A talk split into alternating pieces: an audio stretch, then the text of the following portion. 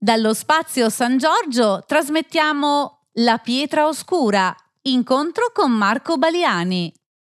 Comincio leggendovi un pezzo e poi dopo chiacchiero un po', sperando nelle domande del numeroso pubblico. Quando decidono di inventare una mappa per un nuovo gioco, la regola per quel giorno è non avere né Mac né PC, né cellulari, niente, neanche un quaderno per gli appunti. Devono solo ricordarsi ciò che ognuno dice a voce. Hanno scoperto che così arrivano più idee. Sono arrivati alla grotta un po' per volta, Inco per primo e Stampa per ultimo. Gemma indica Inco ad Agostino. Guarda com'è contento. Se fosse per lui qui ci starebbe giorno e notte, più che a casa sua. Ago abbassa la voce. Io ci sono stato a casa di Inco, uno dei primi giorni che era entrato nella banda. E allora? Mi ha aperto la madre, era in vestaglia, fumava, è grossa come Inco. Mi ha fatto entrare senza una parola, ha gridato forte Giula, offri qualcosa a tuo amico.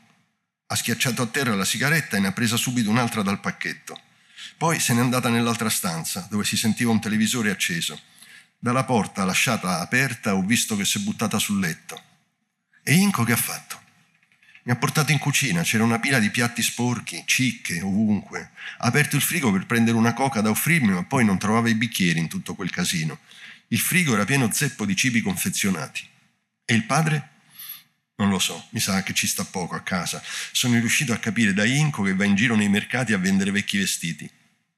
Inco non vedeva l'ora di andare via da lì. Quando siamo usciti ha detto qualcosa alla madre. Ha dovuto gridare per via della televisione accesa, ma lei manco gli ha risposto.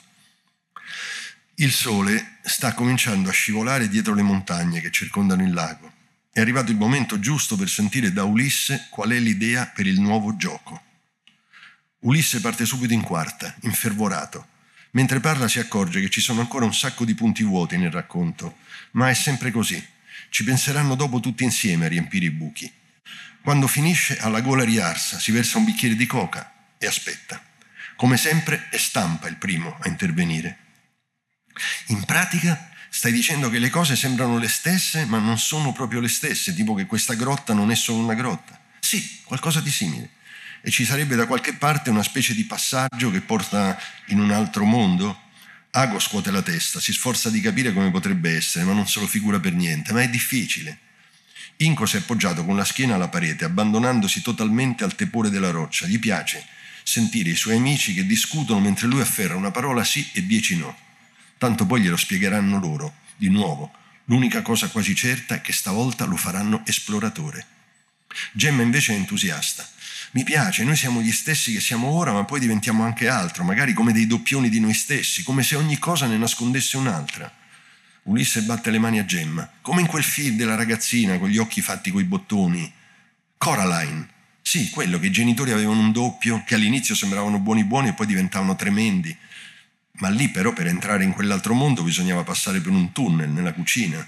Per noi il passaggio è tutto da scoprire. Forse ce n'è più di uno.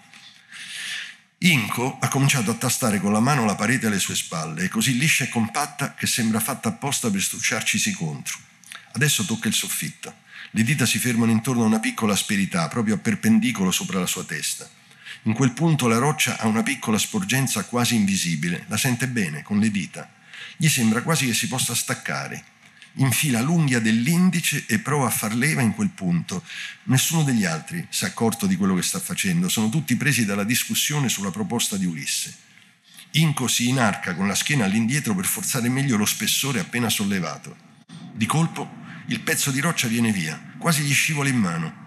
Inco lo afferra tra il pollice e l'indice. È una pietra che sembra più scura del resto della grotta. Sta per mostrarla agli altri quando un lampo improvviso di luce si sprigiona dalla pietra. Ulisse grida. Gli altri sono schizzati in piedi con gli occhi sbarrati.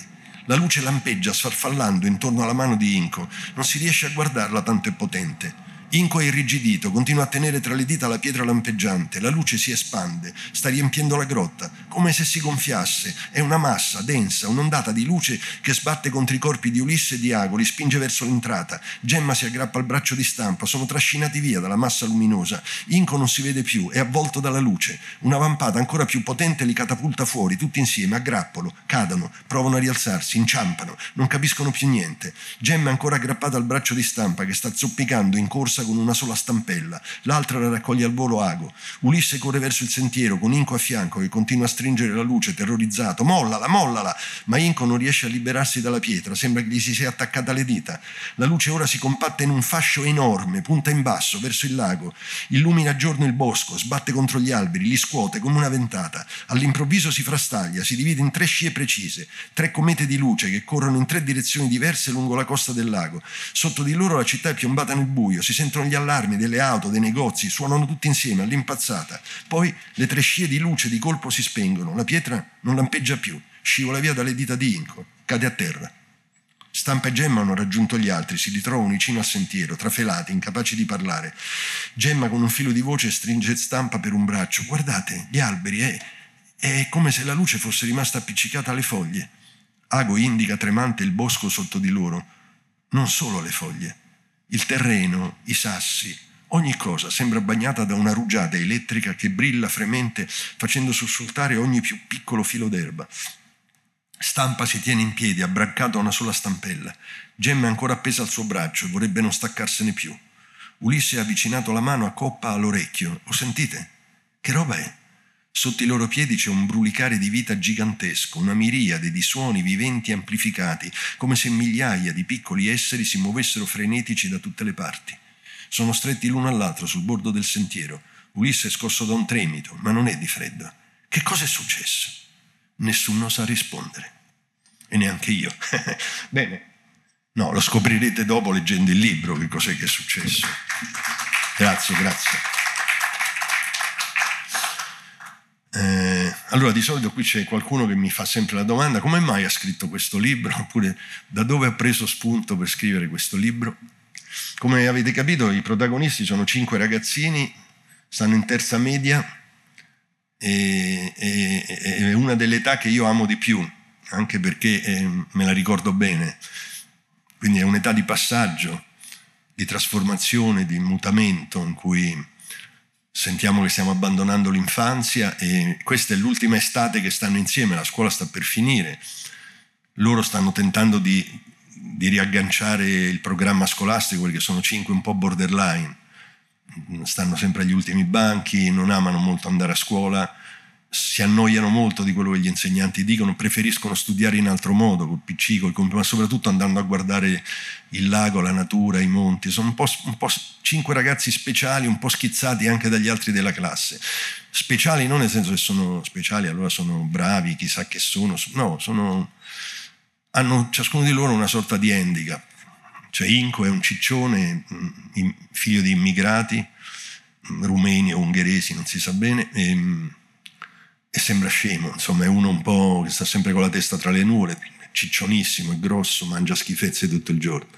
Poi c'è Ago che è magro magro, un mingherlino un po' rachitico, Gemma che è una, si, chiama Germana, la chiamano Gemma perché spunta sempre fuori all'improvviso da tutte le parti ed è una ragazzina che si veste sempre da maschio, stampa alle stampelle, e, e, Ulisse, che è il raccontatore in qualche modo, come da nome, è figlio di senegalesi, eh, di ex di immigrati. Quindi ognuno di loro ha un po'...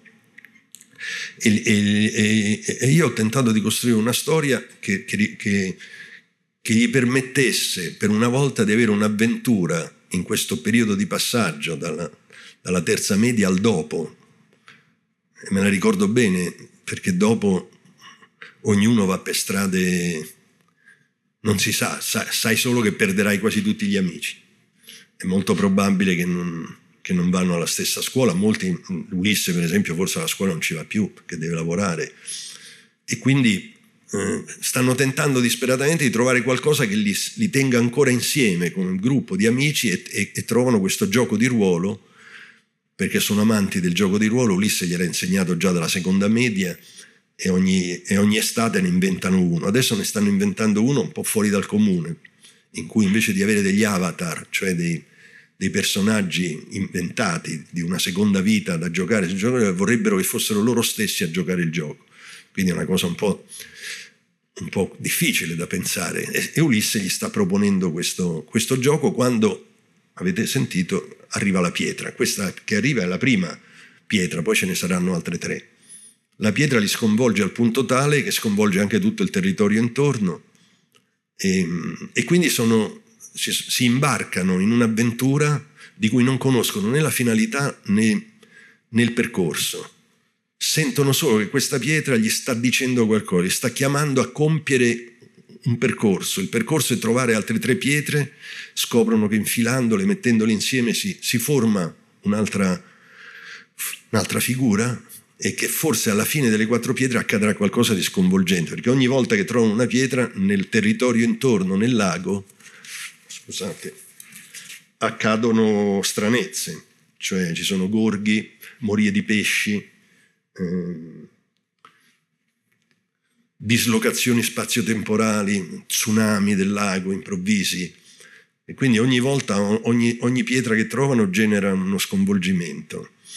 Questa pietra genera un'energia spaventosa, ma per certi versi controllata, perché non produce disastri, però produce un campo elettromagnetico smisurato. È quasi come se fosse una fissione nucleare controllata al punto tale che i servizi segreti, i militari e poi anche le mafie vorrebbero metterci le mani sopra. Quindi comincia una, una lotta da parte di questi cinque ragazzi per tentare di preservare questa avventura essendo però, come dire, non sono il signore, non è, non è né Harry Potter né, né, la compagnia dell'anello, cioè non, non, sanno perché lo stanno facendo, non hanno coscienza di quello che stanno facendo.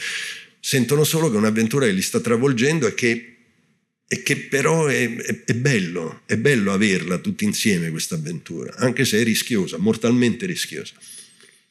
E, ehm, infatti quando uno di loro, Ago, che di solito è quello che ha sempre paura di non finire i compiti, che non ce la faranno a riagganciare il programma scolastico, io, io, ero così in terza media, cioè, non è che è autobiografico, poi sempre l'altra domanda è ma quanto c'è di autobiografico nei libri che si scrive? Una domanda un po' è come chiedere agli artisti ma quel quadro, Apollo che come mai ha dipinto quella cosa perché lei per forza c'è dentro la vita dell'artista. La vita dell'artista è fatta di memorie, di infanzia, di adolescenza, di, di dolori, di ferite, ma anche di gioie. Insomma, poi uno quando comincia a creare, per forza, dove va a rubare le cose se non nella... Quindi c'è una parte nel libro sicuramente, il lago è il lago maggiore, anche se non viene mai nominato, però io sono nato sul lago maggiore Tutte le estati della mia infanzia andavo lì con mia nonna, stavo due o tre mesi a pescare sul lago, quindi lo conosco in ogni anfratto. E quindi anche un omaggio al lago. Poi in terza media appunto eravamo una banda, io ho fatto la terza media a Ostia, vicino Roma, e era una scuola che stava alla periferia di Ostia e quindi avevamo il mare davanti, vi potete immaginare la voglia di andare a scuola che avevamo, stavamo sempre sulla spiaggia. E, e, quindi alla fine dell'anno avevamo il problema del recupero. E quindi ci mettavamo un gruppo di 3-4 a, a fare lezioni intense, andavamo a scuola tutti i giorni, stavamo attentissimi ai professori che si meravigliavano di tanta attenzione e alla fine la sfangavamo, insomma, riuscivamo sempre a...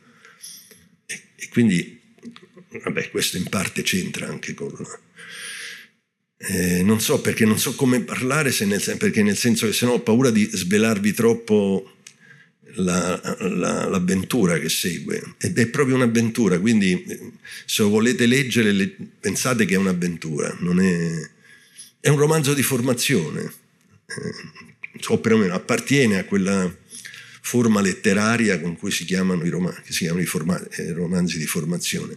La formazione vuol dire, una, per me, formarsi vuol dire mutare No?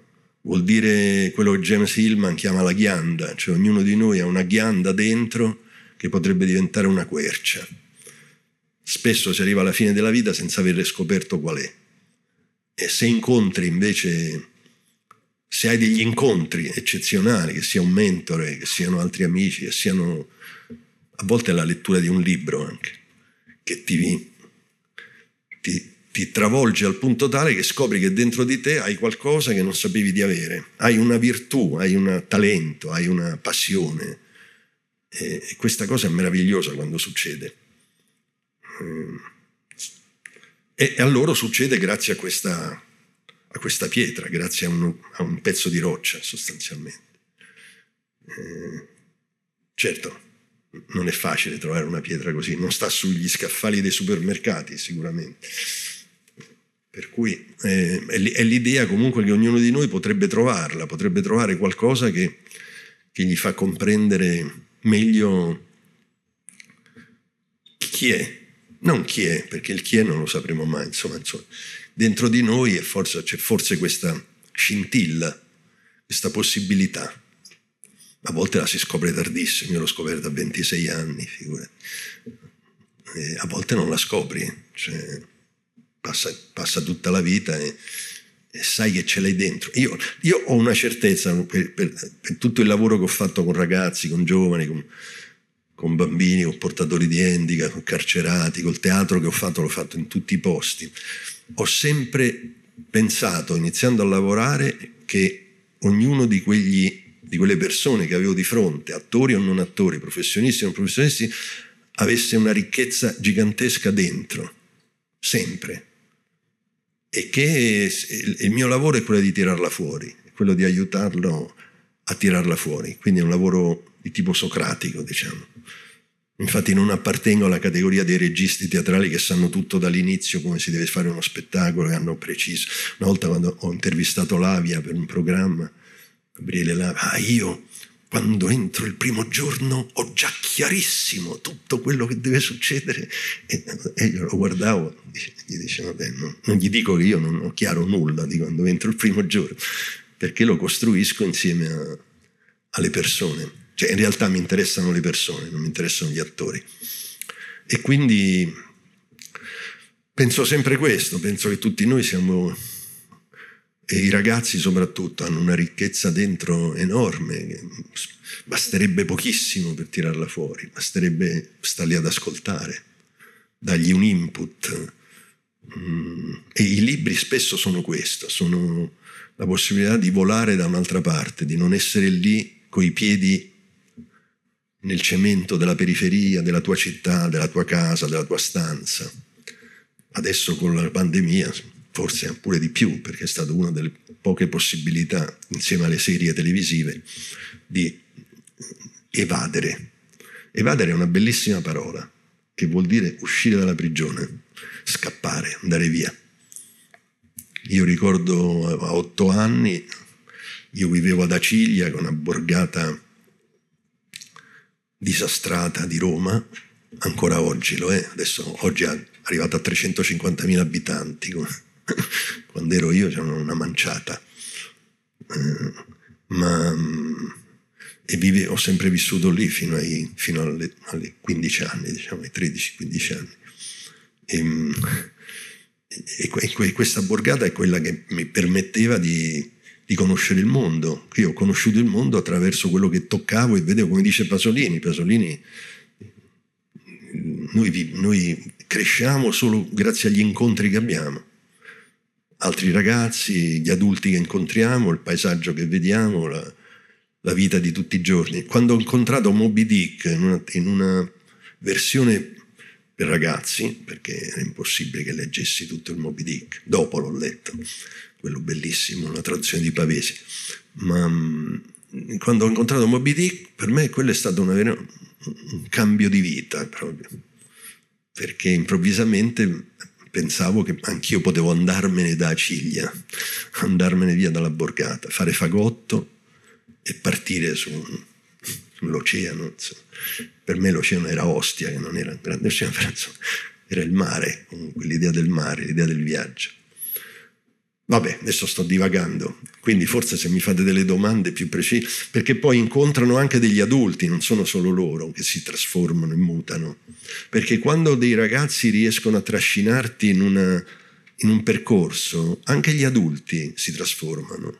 E viceversa, quando un adulto, un maestro riesce a portare un gruppo di ragazzi verso scoperte se lo fa veramente, come diceva Mario Lodi, no? Mario Lodi è un grande insegnante, maestro, pedagogia, oh, Gianni Rodari, insomma, Don Milani, i grandi, quando, quando fai davvero con passione un lavoro di trasmissione del sapere, quello che sai non lo sai neanche dove, cosa scoprirai. Anche il maestro eh, va verso l'ignoto, perché se, vai verso, se vai verso qualcosa di già conosciuto non ha molto senso, cioè lo sanno già tutti quella strada lì qual è. Quindi è la scoperta del nuovo, è la scoperta di quello che neanche tu come maestro ti aspetti. E quindi succede sempre che è reciproca, no? si cambia, cambia l'allievo ma cambia pure il maestro. e qui succede così. Incontrano tre adulti, adesso non vi racconto chi sono gli adulti, sono tre figure molto particolari eh, del mondo adulto e, e poi e, e si trasformano pure loro. Alla fine del, durante il viaggio scopriranno anche loro che non erano proprio quelli che credevano di essere.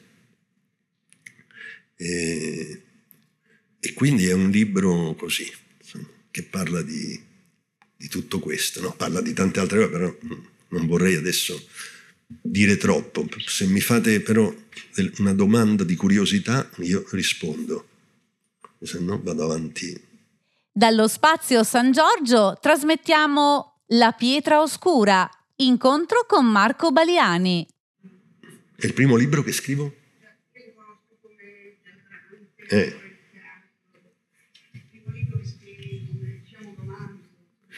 No, come romanzo no. No, no, ne ho scritti altri. No, no, ne ho scritti altri. Appunto il primissimo con la Rizzoli, un bel po' di anni fa, 2004, si intitolava Nel regno di Aciglia, che era la storia della mia infanzia, cinque anni di scuola elementare di questo postaccio di periferia dove scopriamo cos'è l'amore, il tradimento e, e uccidiamo un pappone che mandava a battere la, figlia, la sorella di uno di noi. Quindi non è accaduto nella vita. Eh? Peccato, avremmo tanto voluto. Quindi non ce l'abbiamo fatta e quindi mi sono ripreso la rivincita scrivendo, scrivendo quello che come, come ragazzini non avremmo mai potuto fare. Però vi assicuro che la voglia di farlo era tantissima. E quindi ho scritto un romanzo così con molto con molto linguaggio romano, romano, romanesco, non romano, non vero, perché lì a Ciglia era un mescolamento di... c'erano Giuliano Dalmati, i romagnoli, i calabresi, i siciliani, quindi era uscito fuori un, un pasticcio, un romano sporco, spurio. Ho scritto quello, poi ho scritto L'occasione, che è un altro romanzo sugli anni 70, sugli anni 70 su, sul, sulla catastrofe dell'eroina sostanzialmente. E, vabbè, però insomma, ho scritti altri. È la prima volta che scrivo, che scrivo un'avventura così, se volete, tradizionale, no? cioè è un'avventura. E, e l'avventura ha questa cosa molto bella che, che, che cresce in rapporto a come tu credi che stia crescendo. Cioè, in sé hanno trovato quattro sassi. Non è che... E il come li trovi, però. Chi? Ah, lei vuole chiedere. Prego. Credevo mi salutassi. Ciao. Dimmi. No, scusi, volevo capire, questo è un libro soprattutto per ragazzi, per bambini, ragazzi e che cosa insegna a, a, questi ragazzi e anche a noi adulti, insomma. Forse è un libro che si può leggere a tutte le età. Eh, che cosa ci insegna? Che cosa...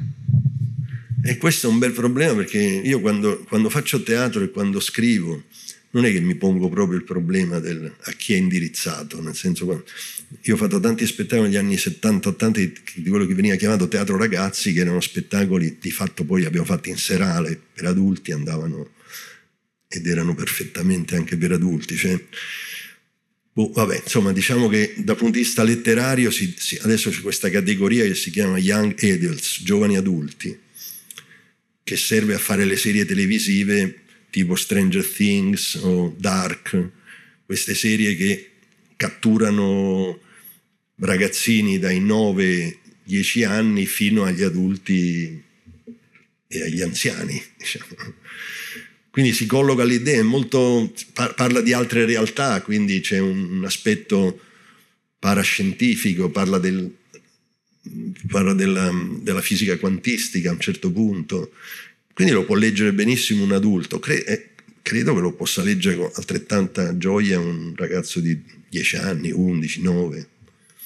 Eh, non, non, mi pongo molto questo, questo, problema di cosa insegna questo è una, una parolaccia per me nel senso che no, non è una parolaccia però non, non voglio insegnare niente cioè non mi sono mai posto il problema né quando faccio teatro né quando scrivo di mm, offrire emozioni questo sì, dare, dare possibilità di identificazione nei personaggi farli diventare anche con la scrittura, molto vivi, molto concreti, materiali. Mi piace scrivere facendo sentire quei corpi come sono, come odorano, no? Come sono fatti, proprio anche fisicamente. E, ehm, poi un, ognuno può ricavare, sì, si ricavano probabilmente delle... Quando uno fa un, un'opera, secondo me, dentro ci sono tanti livelli, tanti... ci sono anche dei misteri che forse sono sconosciuti all'autore stesso. No?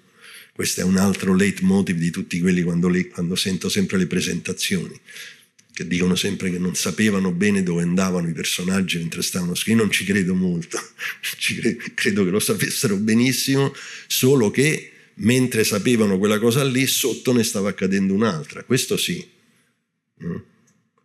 eh, perché, perché mentre crei scopri delle altre cose che stanno sotto e poi dopo quando il prodotto è finito ne scopri altre ancora. Per esempio io leggendo adesso a voi ho letto in una forma più orale, ho saltato due o tre frasi che se lo dovessi riscrivere non le metterei più perché la trappola della scrittura è una trappola letteraria. Mm? E, invece bisognerebbe essere più così, quindi avrei avuto bisogno non di più tempo, perché se hai più tempo e resti sulla scrittura fai la stessa cosa, cioè lo modifichi, lo, lo trasformi, ma resti... Bisognava farlo diventare, avrei dovuto raccontarlo tante volte e poi alla fine usciva un tipo di scrittura diversa. Adesso qui ho l'editore davanti, quindi queste cose non si devono dire, ma... però è così, cioè mi piace sentire l'oralità dentro un racconto scritto, quindi per avere l'oralità, per esempio, devi togliere gli avverbi, i participi passati, fare tutto azione, azione, azione, eh, perché è l'azione che determina la vita. Noi, noi scopriamo chi siamo perché facciamo delle cose. Vabbè, però questo è un discorso quando a un attore gli dico faccio un, un esercizio, no? tu sei seduto e stai, il vicino devi entrare dal dentista, hai un molare che ti sta distruggendo la vita, quindi probabilmente te lo toglie. Sei nella stanza con gli altri, ci sono altre tre persone, come ti senti? Allora lui mi risponde, eh, mi sento... Eh, faccio tutto nervosamente, dice. Questa è la letteratura. Quel nervosamente è una catastrofe, perché non dice nulla. Se voi pensate, gli avverbi sono tutti per la mente, finiscono tutti in mente, perché tolgono tutta la possibilità di esplorazione. Allora gli dico, vabbè, ok, sei nervosamente, cioè che fai concretamente? Allora lì l'attore deve cominciare a immaginarsi come sta davvero dentro quel posto. Che ognuno di loro, allora il, l'essere nervoso sono una serie di azioni che tu fai. Cosa fai? Non lo so, infinite sono le possibilità, però solo se ti collochi dentro quel corpo, in quel momento, in, quella, in quello spazio-tempo. E questo è quello che faccio quando scrivo. Cerco di stare con i personaggi in quel posto lì in quell'ora lì, in quella stagione lì, e cercare di sentire cosa stanno facendo. Poi dopo ci sono i dialoghi, le battute, però ecco, non mi piace tanto quando, quando sento l'autore che parla al posto dei personaggi, quello non, non mi piacciono gli autori che ti fanno sentire tutta la filosofia di pensiero che c'è dietro al personaggio, il personaggio non lo vedi mai, cioè lo vedi ma è come offuscato da questa materia filosofica cerebrale che sta sopra. Poi naturalmente sono atto- scrittori meravigliosi che fanno solo questo, perché, però insomma a me piacciono quelli che mi fanno sentire cosa passa dentro la testa di quel personaggio perché gli sta passando nel corpo quella cosa lì. E allora non c'è bisogno di tanti giri, in quel momento sta accadendo quella cosa lì. Il licket nunc di quel personaggio in quel momento. Quando ci riesco sono molto contento, quando scrivendo sento che l'ho catturato sono molto contento, quando scrivendo sento che non l'ho catturato, diventa un nodo finché cancelli, rifai, cancelli, rifai. Però poi alla fine la pagina, quella è, questo è terribile. Invece in teatro posso sempre cambiare tutti i giorni. Mm. Prego. Un po' in corsa, nel senso che mi veniva da pensare che allora il teatro fosse lo spazio per stare dentro la realtà e invece la scrittura fosse un po' il modo di andare oltre, sia quando parlavi di Ariccia prima, sia adesso l'avventura è proprio l'idea di evadere da quella che è l'unità di tempo, di luogo e di spazio un po' appunto del teatro, invece poi dici che il teatro entra prepotentemente inteso proprio come lo stare fisicamente in tre dimensioni anche dentro la pagina scritta. Allora non posso non chiederti qual è il rapporto tra le due dimensioni. Tra... Che bella domanda. Allora, eh, allora le sirene, c'è presente le sirene Ulisse. Ulisse passa e si fa legare, no? L'unico che si fa legare, gli altri gli altri hanno le orecchie otturate. Le sirene cominciano la rappresentazione e sono bravissime, sono delle attrici strepitose, cantano in un modo al punto tale che ti viene voglia di vivere con loro per tutta la vita. Ma l'unico che sente questa passione è Ulisse, l'unico che si fa travolgere dalla passione delle sirene. Quindi in quel momento Ulisse è legato al palo, ma sta altrove gli spettatori a teatro sono Ulisse legati alle sedie. Questo è. Il problema è che devi trovare delle grandi sirene sul palco. Il più delle volte la noia mortale. Per cui se, se la noia non ti accorgi neanche che sei legato perché il tuo corpo non sta facendo niente. Però anche in teatro voli, te ne vai solo nella misura in cui empatizzi con i tuoi neuroni specchio con gli attori che stanno sul palco. E, e questa è la capacità degli attori però, di, di darti questa possibilità. Quando succede questo c'è una fusione tale che è una vera e propria trance. Però succede veramente raramente. Questo non vuol dire, questo dice allora a teatro non ci vai mai. No, bisogna andare 15 volte a teatro per trovarne uno così. Un tesoro così. Anche due va. Quindi nella scrittura il lavoro lo fa totalmente solo il lettore, cioè lo scrittore ha immaginato tutto e spera di, di, dare, di, di essere una sirena narrante per il lettore. Il lettore sta da solo. Quindi a teatro sei, sei con gli altri, vabbè adesso teatri distanziati, infatti, ma speriamo bene, ci credo poco che si riesca. Però in teatro sei vicino, no? E c'è un'energia che accade perché c'hai anche i corpi degli altri intorno, non sei mai da solo in teatro. Non solo, in teatro ti puoi distrarre. Cioè non è detto che c'è il punto di vista, c'è l'attore principale sta facendo un monologo, ma a destra sta, gli altri tre stanno facendo un'altra cosa. Oppure a un certo punto stai guardando le luci. Tutto è possibile, no? Perché hai un occhio che se ne va da tutte le parti, hai un udito, cioè, con tutti i sensi allerta e, e allertati se appunto le sirene sono brave in scena.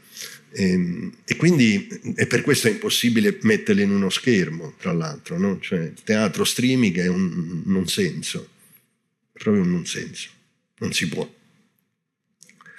Perché non sei libero, perché la, la camera sceglie cosa vedere e annulla quello che non vede. Per cui. E poi soprattutto l'occhio è quello del regista, non è il tuo.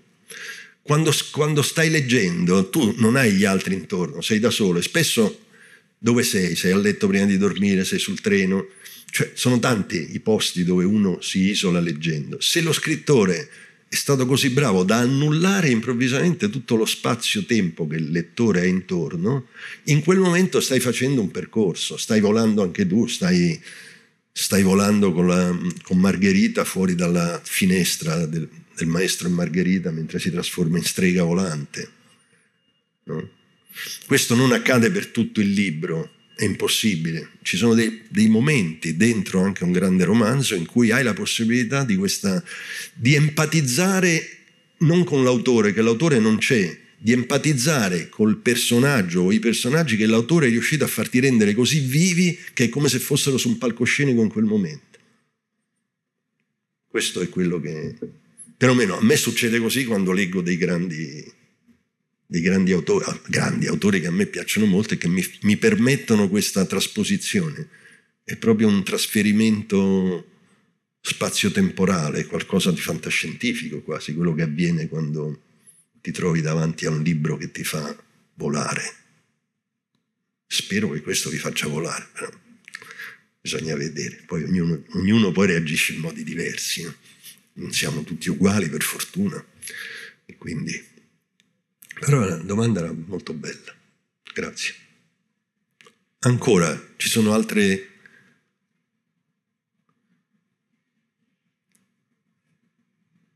No. Sì. Posso fare io una domanda? Oh. E, allora pensavo, anche a me succede ovviamente quando leggo un libro che vengo trasportata e mi dimentico chi sono, che ore sono, dove sono, cosa sta succedendo. E allora volevo chiederle chi sono secondo lei questi autori che ancora, magari autori classici anche, mm, che noi ci vengono propinati a scuola, penso a noi più giovani, e non ci piacciono solo perché ci sono stati imposti, però poi se li leggessimo ci trasporterebbero veramente eh, in questo spazio in cui siamo da soli col libro. E, ehm, anche in ottica di quanto è difficile oggi, secondo me, proporre, eh, cioè vedendo anche che cosa viene proposto ai giovani, quindi tutta questa categoria young adult, tutte queste storie. Quali sono questi autori che secondo lei possono aiutarci a trasportarci e che possono essere delle, eh, delle proposte belle sia per i giovani che anche per gli adulti, ovviamente? Stiamo qui due giorni a tentare di ma io anni fa ho messo in scena l'Orlando Furioso con Stefano Accorsi in scena, eravamo in due, e l'ho riscritto un po', cioè l'ho, l'ho fatto di, l'ho, sì, l'ho riscritto. L'ho riscritto, ma tutti quelli che sono venuti a vederlo uscendo dicevano non pensavo che l'Ariosto fosse così interessante. E infatti dopo ci sono stati insegnanti, ragazzi che hanno ripreso a leggerlo. L'Orlando Furioso, per esempio, è un libro eccezionale da questo punto di vista. È strepitoso, ma anche l'Iliade, l'Odissea. Non tutto, cioè no, non è possibile. Cioè, quando nell'Odissea comincia l'elenco delle genealogie ti, ti, addormenti, perché è un mondo che non ci appartiene più. Oggi nessuno chiede chi, a chi appartieni, si chiede solo in Sicilia per sapere a quale clan appartieni, a chi appartieni. Però al, al, al, a quel tempo era così. No? Sarebbe bello no? quando incontri una persona nuova, dici da dove vieni? Allora quello comincia a fare la dynasty familiare fino a... ma fino a dove arriviamo? Arriviamo ai bisnonni. Qualcuno di voi forse arriva ai trisnonni, di sapere esattamente... Peccato, abbiamo perso questa idea che non, che non siamo qui nel puro presente, ma che siamo qui per una serie di avi che prima di noi hanno fatto questo, questo, questo e questo. Nell'antichità questo era tutto più chiaro, quindi quando leggi quelle cose, però sono noiose, poi le leggi e ti annoia. Quando Ulisse comincia a fare l'elenco di, delle, di tutto il passato ti annoia. Però ecco, quelli sono grandi libri. Il problema non è tanto che sono stati imposti a scuola, che sono stati imposti male. Cioè, sono stati imposti male, letti male, mm, non, senza passione, come una cosa che era, si doveva fare. E allora non, non li ami, la, la, Divina Commedia, una, Manzoni, un capolavoro, però a scuola era una noia, era una cosa terribile. Io avevo un professore che veramente ti addormentavi mentre la leggeva, era terribile, non c'aveva un minimo di, di vigore nel leggere. Quindi il problema dei grandi classici è la, è la possibilità di riviverli in una forma contemporanea, che non vuol dire attualizzarli, non vuol dire far diventare so, l'Ariosto lo trasformi, cioè Astolfo lo trasformi, che ne so, in, in viaggia invece che sull'ippogrifo, su un jet eh, di Elon Musk, questo che va sulla Luna. No, non è questo. Devi stare attaccato a quello che. Però c'è la possibilità di farli rinascere e rivivere in una forma eccezionale. Dallo spazio San Giorgio trasmettiamo La pietra oscura, incontro con Marco Baliani. Allora, se vuoi sapere i miei, il mio giardino, diciamo, di quello, il giardino dove ho, ho le persone che amo, che sono autori, però anche musicisti, anche artisti visivi, cioè, e anche persone normali che ho conosciuto nella vita. Uh, diciamo, gli ultimi arrivati, vabbè, Corma, Norman McCarthy, McCarthy sì, un grande, tutti, tutti e soprattutto Satri, il libro forse più diverso da tutti gli altri che ha scritto, eccezionale, una sorta di Tom Sawyer, una sorta di Huckleberry Finn acido, terribile, di uno che vive solo su una barca sul fiume e fa, pesca solo pesci gatto, ma geniale, libro. È scritto veramente che sembra che stai lì, non, non, non mette neanche le virgolette per fare le, i dialoghi, è tutto... To, to, to, Ormai molti fanno così, eh. Mi piace perché non capisci mai chi sta parlando, se stanno parlando, eh, fa una bella confusione in testa. Eh, questo è l'ultimo che ho letto a Peregon di McCorman, credo come si chiami lui, McNor, Mac, è un altro Mac. Eh, sì, lui, bellissimo, ho trovato una forma di scrittura che apre improvvisamente. Lui e poi...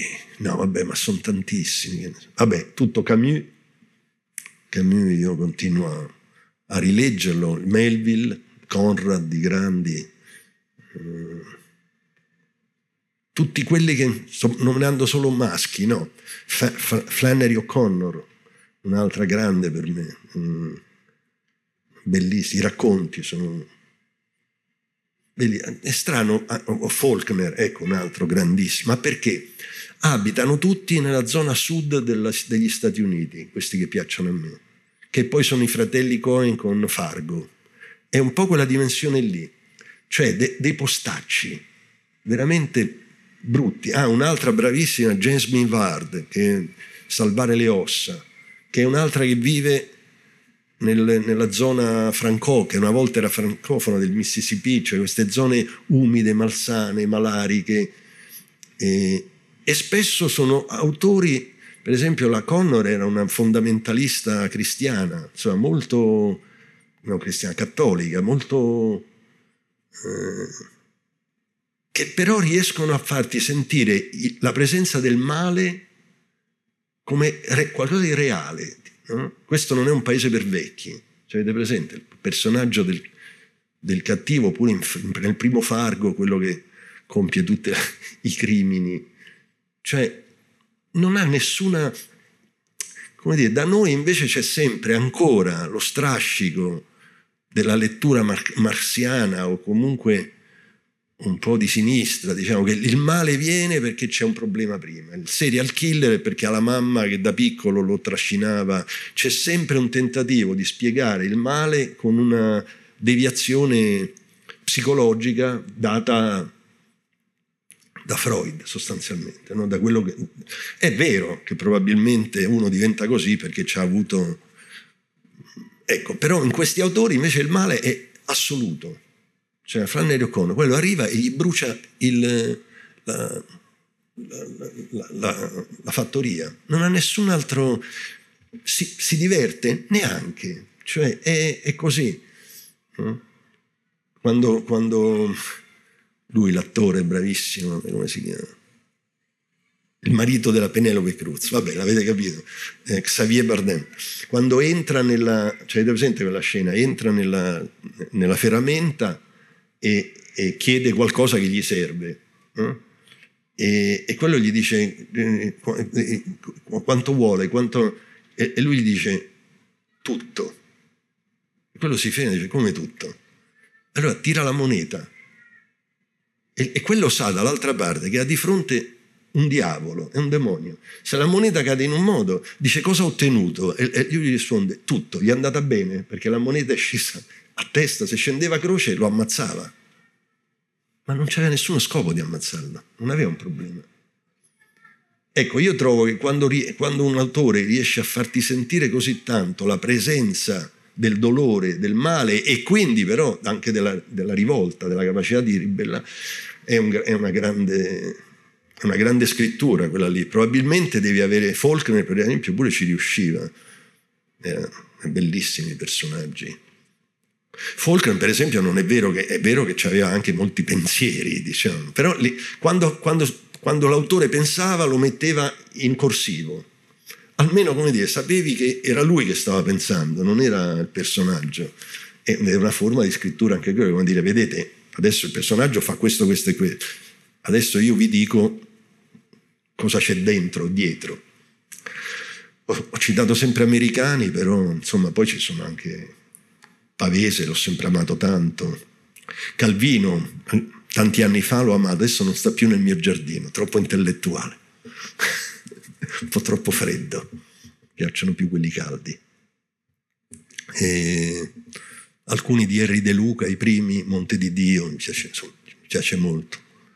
Uh, Vabbè, bah, facciamo l'elenco dei, degli amici viventi e non viventi di personaggi. Però quando, in, quando, incontri questi libri, incontri altro, incontri la vita, incontri l'altro, l'estranità. Uh. Ecco, non mi è mai capitato finora di, di, di, leggere racconti scritti da occidentali che mi riuscissero a, a far eh, sentire l'altro altro, cioè l'immigrato, lo straniero, quello che arriva da fuori. Sono tutti un po' ammantati di civiltà, come dire, sono tutti, è tutto uno scrivere che adesso c'è in cui ci facciamo carico della, dell'alterità, ma senza mai entrare in contraddizione. Perché nessuno ha scritto un bel romanzo su uno scafista? Quello bello sarebbe da scrivere. Cosa passa nella testa di un, di un, ragazzo che gli dicono il giorno prima porta questi disperati su sto barcone, ti diamo questi soldi. E lui va, non sa neanche dove deve andare, sa solo che deve mollare a un certo punto in mare perché arriva qualcuno che prende lui. Sarebbe più interessante che, che fare... Cioè, io penso sempre che l'artista deve riuscire a mettere il dito dove, dove, dove fa più male. Cioè, quando andiamo a teatro, noi facciamo teatro, io faccio teatro per le stesse persone che di solito leggono i libri, cioè le persone che sono qui sono abbastanza eccezionali rispetto alla realtà de, della vita, quindi è un pubblico molto elitario. No? Se io gli racconto cose che loro già si aspettano di sentire, a che serve? Sono loro quelli che hanno, hanno il diritto di spaventarsi di più, di inquietarsi di più perché hanno la struttura per sopportarla questa cosa, se no che sono venuti a fare a teatro. Cioè, che viaggio faccio se le sirene non mi incantano? Se già so che tanto non, non c'è bisogno neanche che mi lego, perché questo è, allora, questo, cioè, Curzio Malaparte quando scrive La pelle è cattivo, è cattivo però ti fa vedere eh, eh risvolti di, poi è un fascistone, insomma, era uno di destra totale, ma anche Céline, cioè, Viaggio al termine della notte è strepitoso. Eppure era un antisemita. E qui si pone il problema, allora, no? L'autore deve coincidere con, con, le parole che scrive, con il romanzo che scrive. Ezra Pound lo, non lo leggiamo più perché Casa Pound sono un branco di fascistoidi che, che c'entrano. Ezra Pound ha scritto delle poesie meravigliose. Che contraddizione questa, no? Questa è una grande contraddizione però perché forse, forse al fondo c'è che non è vero che la cultura salva il mondo, io non penso che sia così, è un po' un'illusione. che la cultura salva il mondo. Nazi- c'erano nazisti che conoscevano a memoria tutte le opere di, di Wagner a memoria, cioè che piaceva la musica sinfonica. Cioè. Non è così immediato il fatto che hai più possibilità forse di, di, vedere le contraddizioni che ci sono nel mondo. Più, più, più, leggi, più ascolti, più vedi, più ti rendi conto della tua fragilità, della tua, delle tue insicurezze. Forse a questo serve. Io penso che solamente l'arte serve a fare in modo di, di rendere il mondo meno terribile. Questa è la sua funzione. Non salva il mondo, non salva il mondo né ti dà le soluzioni per salvarlo questa è un po' un'illusione, molti scrittori quando li sento parlare delle loro opere pensano che stanno salvando il mondo. Io penso di no. Il mondo se si salva si salva per altri versi. Poi adesso vedremo come salvarlo questo pianeta. Qui c'è anche dentro, eh, nel romanzo, c'è anche un, un aspetto di quella parola brutta che si chiama ecologia, che non si capisce molto cosa voglia dire, però diciamo a un certo punto si parla, le, le quattro pietre dicono anche cosa sta succedendo tra il mondo sano e il mondo malato, insomma. Perché non c'è un solo mondo. Questo è il, il tema di fondo del, dell'opera e anche un po' della mia visione, la mia visione della vita, anche nei, quello che faccio. Anche, cioè, adesso qui non ci siamo solo noi. Ecco, qui non ci siamo solo noi, qui c'erano i boschi che c'erano soltanto 700-800 anni fa. Quindi ci sono i nostri avi qua dentro di noi, c'è, c'è un tempo passato, insomma, non c'è una sola realtà, non c'è uno spazio-tempo unico Ce ne sono tanti vicini, so, sepolti sotto, sopra. Uh, tutta l'Europa è un ossario gigantesco, cioè, tutti morti sotto. Ovunque calpestiamo ci sono dei morti sotto.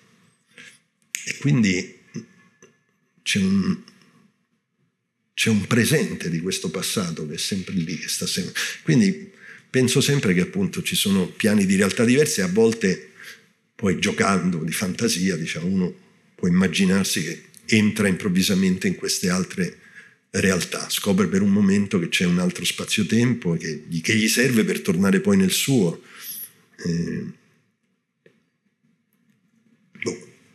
Benissimo, grazie. Dobbiamo chiudere perché ah, dobbiamo per chiudere. la diretta. Bene, sì. grazie a tutti e alla prossima. Arrivederci. Grazie per aver ascoltato la radio di Pordenone Legge. Tra poco in onda un altro incontro. Resta sintonizzato.